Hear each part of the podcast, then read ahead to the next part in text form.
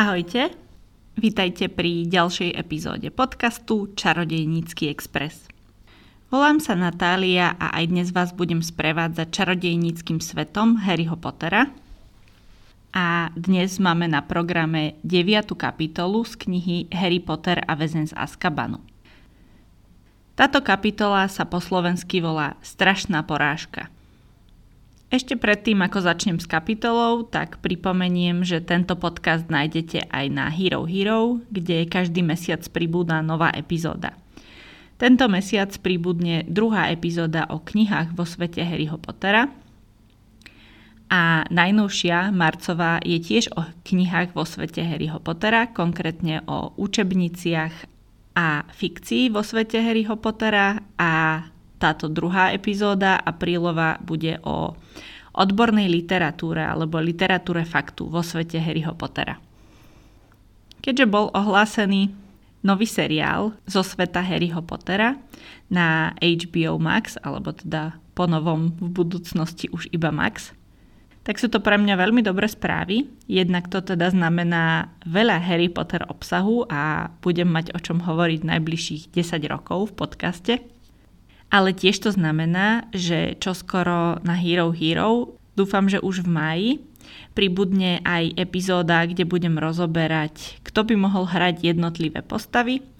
A keďže k tomuto mi dáva zmysel dať aj nejaké video, aby ste videli tých ľudí, o ktorých budem rozprávať, ak nie ste až takí filmoví alebo seriáloví nadšenci, tak by som vám chcela tých hercov, o ktorých hovorím, aj ukázať, takže možno sa dočkáme na Hero Hero aj prvého videa. Ak máte nejaké tipy na to, koho by ste si predstavovali v rolách jednotlivých postav z Harryho Pottera, tak mi určite napíšte. Už teraz nad tým intenzívne premýšľam a intenzívne o tom komunikujem aj s ďalšími fanúšikmi, takže dajte mi vedieť. No a teraz už dnešná kapitola, teda kapitola Strašná porážka, kde máme na ilustrácii Siriusa vo svojej animágovskej podobe, teda ako veľkého čierneho psa. Na tejto ilustrácii to vyzerá ako niečo medzi psom a medveďom, čiže tak ako to Harry opisoval, ale vyzerá na tej ilustrácii taký rozkošný a vôbec nie desivý, ako sa Harry mu zdal, keď ho stretol v malých neradostniciach. A to ja sa psov veľmi bojím. Ale predpokladám, že keby som ho stretla v tmavej uličke, tak si asi nemyslím, že je rozkošný, takže asi chápem, že sa ho Harry zľakol a ľakal sa ho odvtedy vždy, keď ho videl. Až kým teda nezistil, kto to je.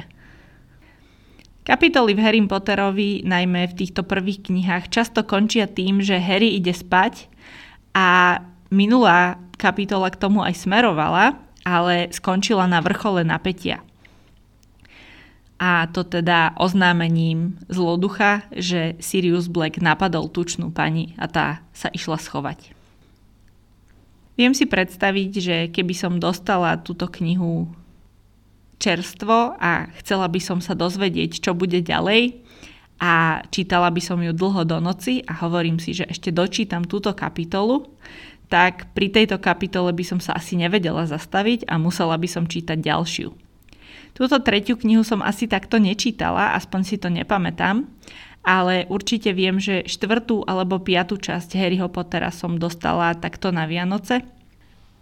A veľmi dlho do noci som to čítala. Neprečítala som to teda za noc, neviem, či sa to vôbec dá. A to som ešte vtedy bola v nejakom mladšom tínedžerskom veku. Ale viem, že som čítala veľmi dlho a že veľmi ďaleko som sa v tej knihe dostala. Ale už si naozaj nie som istá, či to bola štvorka alebo peťka. Toto ma mrzí, že nemôžem zažiť znova, že si prečítam Harryho Pottera od začiatku bez toho, že by som vedela, čo sa tam stane. To by bolo super. Ale teda späť ku kapitole. Nachádzame sa teda na začiatku kapitoly pred portrétom tučnej panej, ktorá tam ale nie je a utiekla pred Siriusom Blackom a šla sa niekam schovať. Chrabromilčania teda z bezpečnostných dôvodov nemôžu ísť do svojej klubovne a do svojich spální, takže sa vrátia do veľkej siene a neskôr sa k ním pridajú aj študenti Slizolinu, Bystrohlavu a Biflomoru. A všetci takto spolu strávili noc na zemi vo fialových spacákoch, ktoré im vyčaroval vo veľkej sieni Dumbledore. Harry, Ron a Hermiona sa zhodnú, že bolo šťastie a smola pre Siriusa Blacka, že si vybral na útok práve túto noc, a teda Halloween, keď nikto nebol v klubovni, a teda nebol tam Harry, po ktorom si myslia, že išiel, a že teda všetci boli vo veľkej sieni a teda Black nikoho neohrozil. Pripisujú to tomu, že po úteku z Azkabanu Black stratil pojem o čase, ale teda Sirius pravdepodobne to mal presne takto naplánované, aby nikto vo veži nebol a bol tam iba prašivec.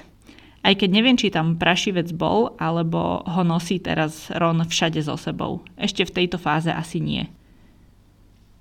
Otázka, ako sa Sirius Black dostal do Rockfortu, je záhadou najmä pre Hermionu, pretože ona ako jediná čítala knihu Dejiny Rockfortu a preto sa zdá, že ako jediná zo študentov vie, že vysvetlenia, ktoré sa ponúkajú a ktoré si študenti medzi sebou hovoria, nemôžu byť pravdivé.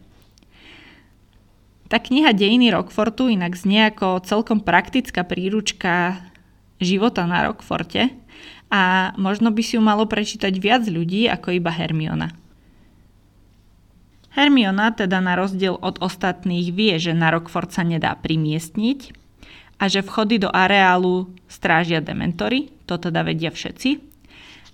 A taktiež Hermiona predpokladá, že Filch pozná všetky tajné vchody a stráži ich. Čo skoro zistia, že toto nie je úplne pravda, že Filch síce pozná niektoré tajné vchody, ale určite nie všetky. Počas noci vo Veľkej sieni Harry odpočuje rozhovor medzi Dumbledorom a Snapeom, ktorého sa zúčastňuje aj Percy, ale ten tam nie je taký dôležitý.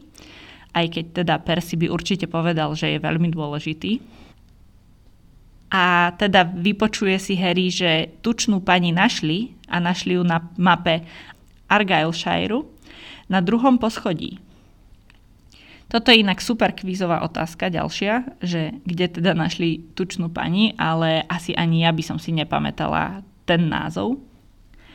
Ale teda pozerala som sa, či to naozaj existuje a zistila som, že Argyle alebo Argyleshire je oblasť na juhozápade Škótska a že ten názov v preklade znamená hraničný región Galov, čiže je to hranica medzi Škótskom a Anglickom v podstate.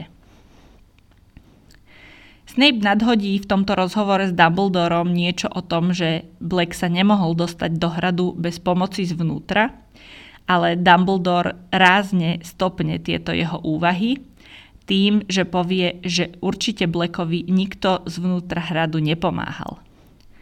Nám je jasné a takisto aj Snapeovi a Dumbledorovi, že hovorí o Lupinovi, ale teda Harry mu to ešte v tejto chvíli jasné samozrejme nie je. Na druhý deň pokračujú teórie o tom, ako sa Sirius Black mohol dostať do hradu a Hanna Ebotová nadhodí, že sa možno vie premeniť na rúžový ker, čo je teda celkom zaujímavá úvaha, ale určite je to celkom originálny nápad ale naozaj neviem, ako by mu toto pomohlo dostať sa do Rockfortu, lebo teda asi keby niekto videl pohybovať sa rúžový ker cez bránu hradu, tak by ho stopol. Asi by mu to bolo čudné.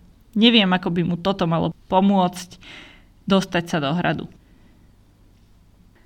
Takisto to, že je psom, mu až tak samo o sebe nepomohlo, potreboval vedieť aj tajnú chodbu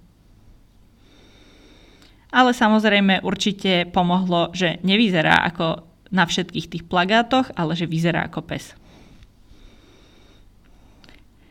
Situácia, čo sa týka Siriusa Blacka a teda aj Harryho, začína byť naozaj vážna a prejavuje sa to tak, že Harryho sledujú na chodbách učitelia a aj Percy, zrejme na pokyn pani Weasleyovej, a McGonagallová sa rozhodne, že už je čas povedať Harrymu o Siriusovi Blackovi a o tom, prečo utiekol z Azkabanu a že ide po Harry.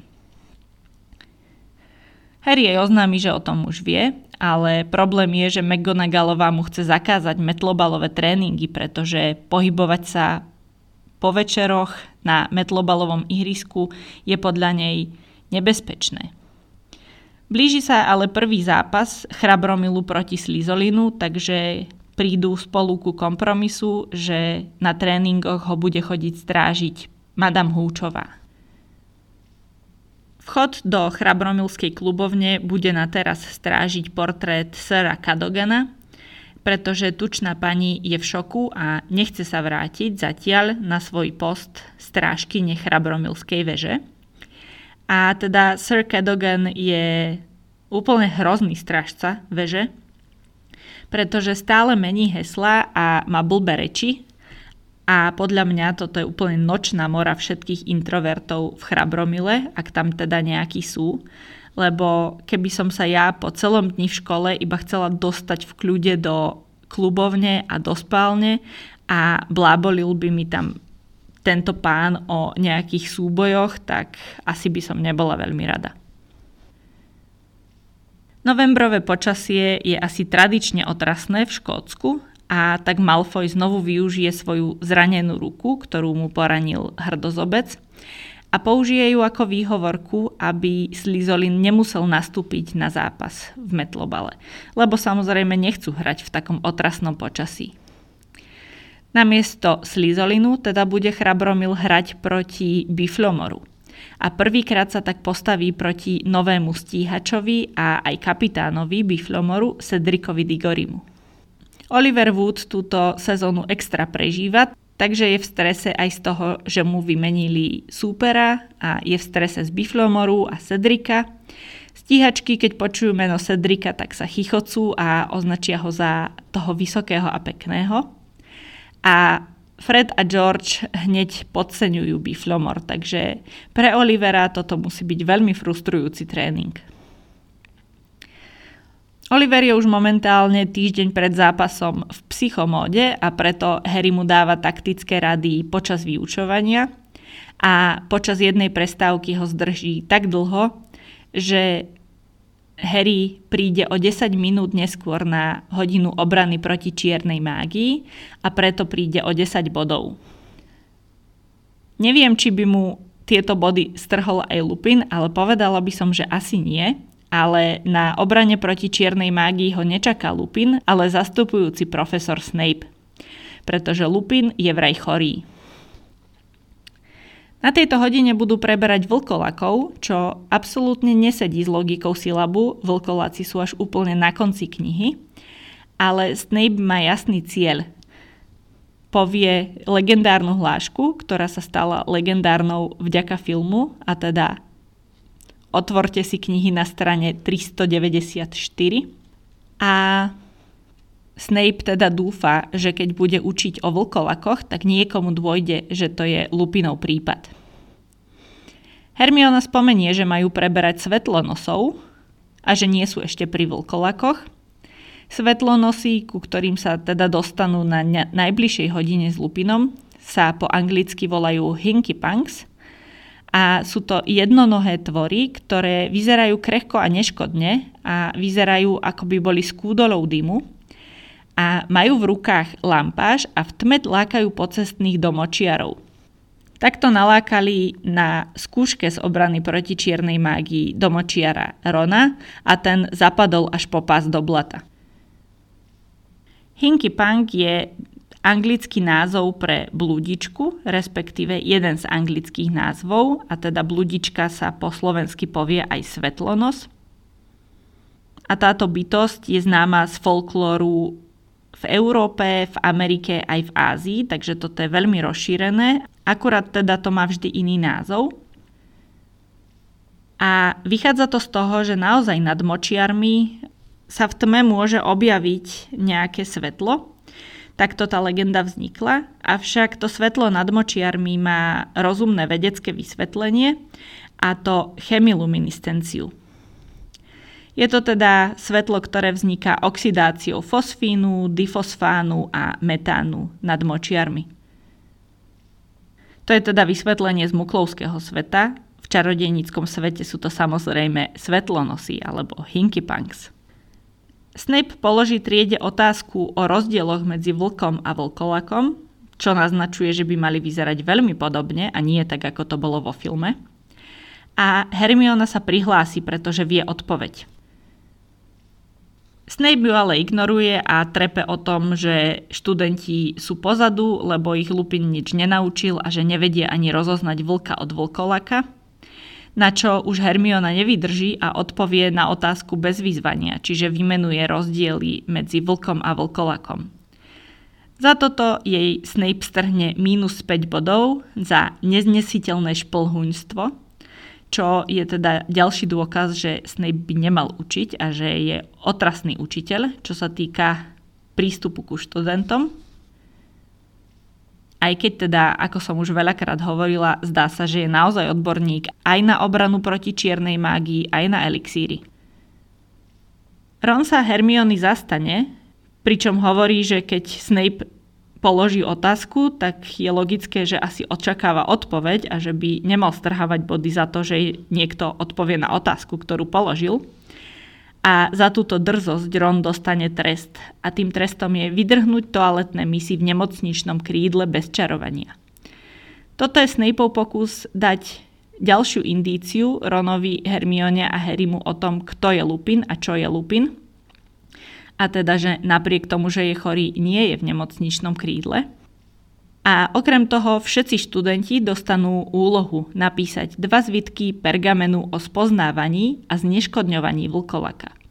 Toto slovo zneškodňovanie sa mi zdá hrozné, pretože vlkoláci sú predsa okrem jednej noci v mesiaci ľudia. Takže zneškodňovať ľudí sa mi zdá veľmi kruté.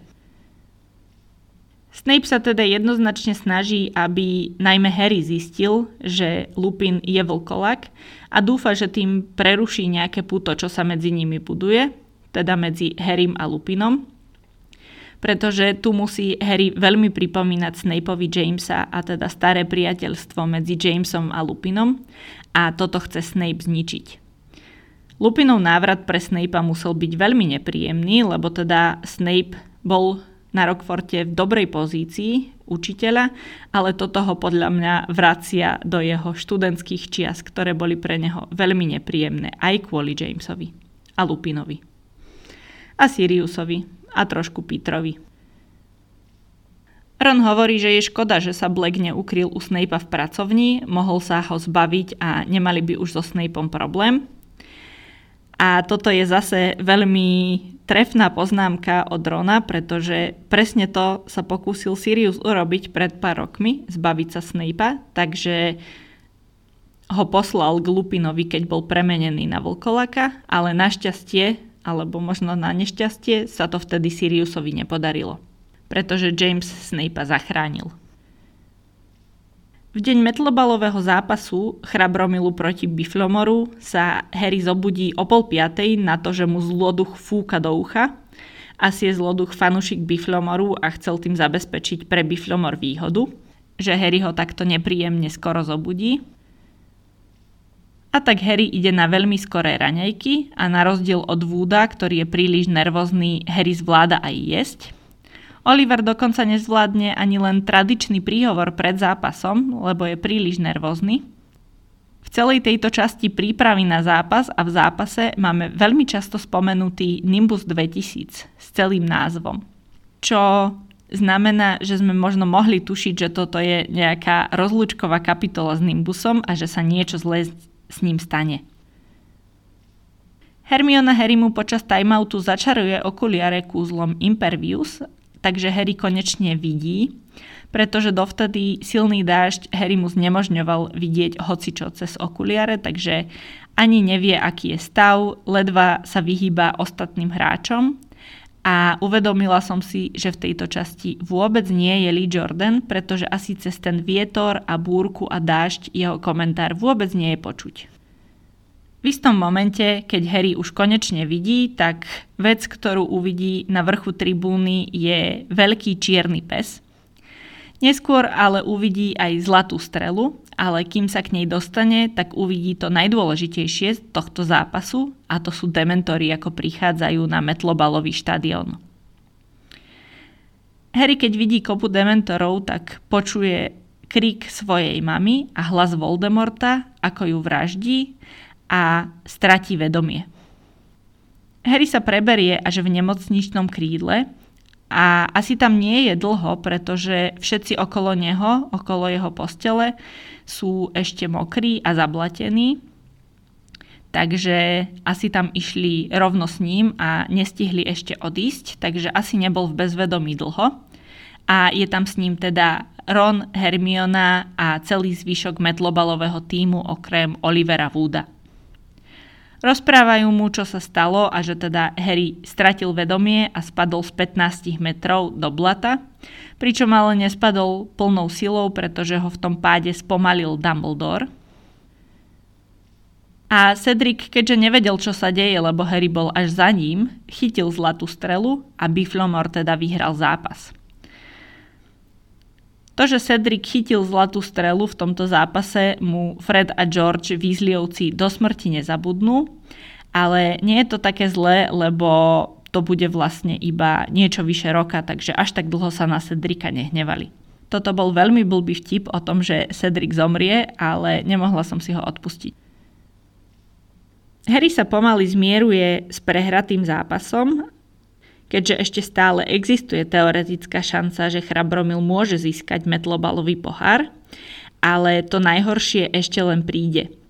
Tá najhoršia správa je, že jeho metlu Nimbus 2000 po páde odfúklo a odfúklo ho k zúrivej vrbe. Tu mi napadlo, že aké super je, že Zúriva vrba bola už v druhej knihe, keď do nej narazili s Fordom Anglia, keď prileteli a že nebola predstavená až v tretej knihe, lebo by to bolo také veľmi očividné, že bude zohrávať nejakú úlohu. Ale takto, keď bola v druhej knihe, tak je to také nenútenejšie a veľmi sa mi to páči. Harry teda dostal okrem smutného príbehu o tom, ako skončila jeho metla, aj dôkaz – a Hermiona má so sebou zvyšky jeho metly a z nejakého vreca, čo tam mala na zemi položené, mu vysype na posteľ kúsky toho polamaného dreva a vetvičiek, čo sa mi zdá úplne zbytočné a extra kruté, aby to Harry ešte aj videl. Ako keby dieťaťu zrazilo mačku auto a niekto mu ju doniesol ukázať, že aha, čo sa stalo. Nie je to úplne ten istý level nešťastia, ale teda aj tak sa mi to zdalo zbytočne kruté. A takto nešťastne teda končí táto kapitola a ja by som sa ešte chcela vrátiť teda k samotnému názvu kapitoly, po tom, čo už vieme, že sa tu stalo. Lebo po anglicky sa táto kapitola volá Grim Defeat, čiže strašná porážka. Grim okrem toho, že znamená strašný, desivý, ponurý alebo vážny, tak je to aj názov besa v origináli, v angličtine. Čiže keď Harry mal znamenie zla, čiže besa v tom pohári, tak po anglicky tam mal Grim. Takže toto je veľmi pekná slovná hračka, Grim Defeat, čiže Harry ho porazil Grim alebo bes čiže ten čierny pes, ktorého videl na tribúne. A táto pekná slovná hračka sa nedostala do slovenčiny, lebo sa to asi nedalo. Neviem si predstaviť, ako by sa to dalo takto preložiť, takže aspoň takto vám ju predstavím, aby nezostala stratená v preklade. A to je už z tejto kapitoly všetko. A ja vás teda pozývam aj na Hero Hero, ktorého link nájdete v popise tejto epizódy a nájdete tam teda aktuálne 8 epizód bonusových o rôznych veciach. Tá najnovšia o učebniciach a fikcii zo sveta Harryho Pottera a tento mesiac teda príbudne ďalšia o druhej časti kníh, teda o odbornej literatúre v Harry Potter svete a snáď už budúci mesiac aj video o tom, kto by mohol hrať jednotlivé postavy v pripravovanom HBO Max seriáli o Harry Potterovi. Takže na to sa môžete tešiť do budúcna a o týždeň sa môžete tešiť na podcast o 10. kapitole z knihy Harry Potter a Väzen z Azkabanu. A dovtedy sa majte krásne.